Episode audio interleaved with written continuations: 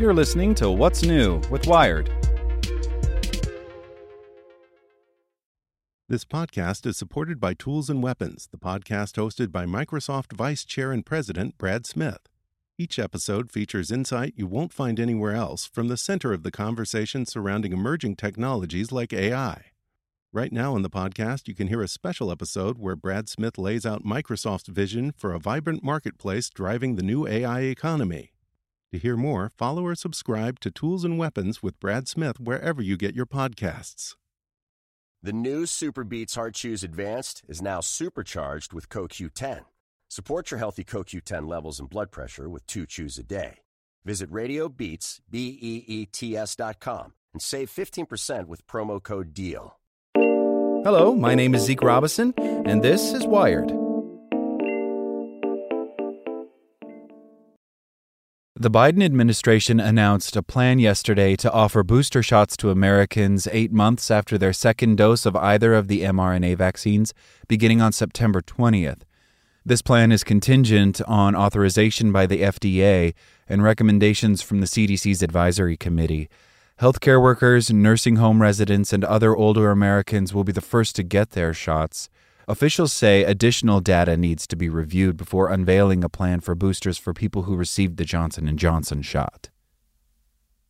In other news, Texas officials asked FEMA for five precautionary mortuary trucks as COVID 19 continues to sweep the state. COVID 19 deaths in Texas have tripled in the past two weeks, and hospitalizations and cases continue to rise.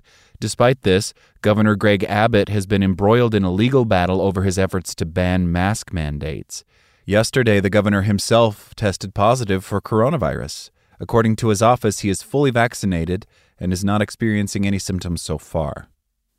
And New Zealand went into the highest level of lockdown for the first time in over a year after community transmission of the Delta variant was detected.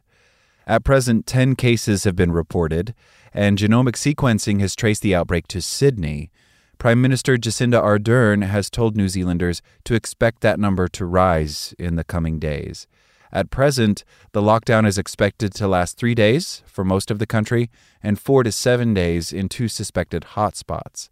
Mask use will also be required for people over 12 when visiting places providing essential services. Want more news you can use? Sign up for the Tech in Two newsletter at wired.com/tt.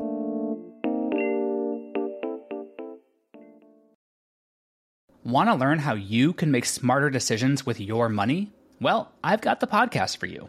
I'm Sean Pyles, and I host NerdWallet's Smart Money Podcast. Our show features our team of nerds, personal finance experts in credit cards, banking, investing, and more. And they'll help you make the most of your money while cutting through the clutter and misinformation in today's world of personal finance. You'll get clarity on strategies to help you build your wealth, invest wisely, shop for financial products, and plan for major life events.